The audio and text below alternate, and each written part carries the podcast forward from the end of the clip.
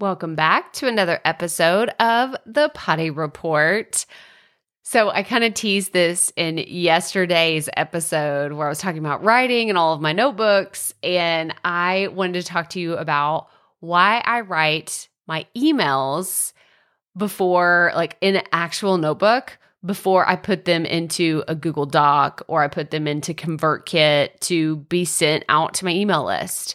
Now, this is not just my weekly emails, these are all of my emails. So, let me give you, a for example, recently we had the BC Stack launch, right? Where you probably got a ton of emails. Maybe you hit that opt out button. You're like, I don't want to get all these emails because I already bought it. It's amazing. I know, Crystal, stop telling me. I already already purchased it. So you opted out of that promotion. Totally cool. Very, very fine. I get it. But I wanted to share with you, I'm actually going through all of my journals here and I told you that uh, I do bubble letters, right? Well, it's fun to do the bubble letters simply because I can scroll through these and I can see at a glance, like, oh, that's what this is about. Like, this is what y'all. I just I'm, I'm flipping through my journal while I'm talking to you, and this one says, "I feel like crap today." From June 16th. There we go. I don't know what's going on there, but yeah, I felt like crap that day. And then uh, there's another one that says weekly email that tells me that that is what this is all about. Then I have another weekly email. I have one about the quiz that I'm creating. I have another one about weekly email. I have another one about having a business plan for the rest of the year. I wrote about stolen focus. Like I'm just going through all of these. And there's just something about writing like a physical note because it makes it feel more like I'm actually sending something to someone I care about.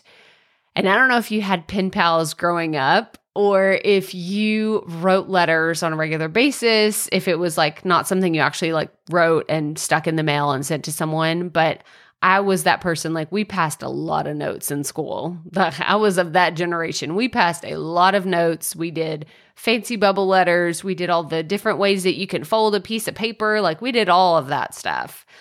And I feel like there's just a lot more raw honesty in writing something down because you're not editing it even if you are editing it, like you're scratching something out and then you're just, you keep going. My handwriting, my penmanship is terrible. I'll be very honest with that. I don't have the pretty, like, oh my gosh, you know how you see somebody's handwriting and you're like, that's beautiful. That you'll never say that about my writing, ever, ever, ever. But I like the fact that I start writing and it just starts coming to me in a different way than the the freaking cursor of death that's blinking at me when I'm in a Google Doc. That is a very different situation. It's it stifles all of my creativity.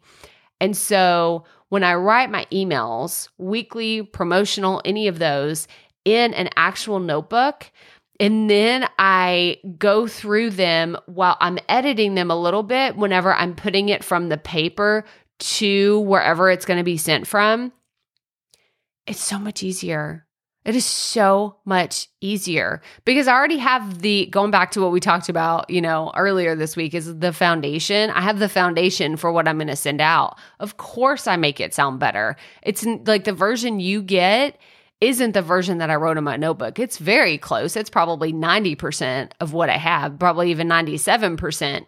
But then I'm like, oh my gosh, you wrote that. This doesn't even make sense. This sentence doesn't make sense at all. So then I'll clean it up. I'll make sure it's grammatically correct or close enough to it.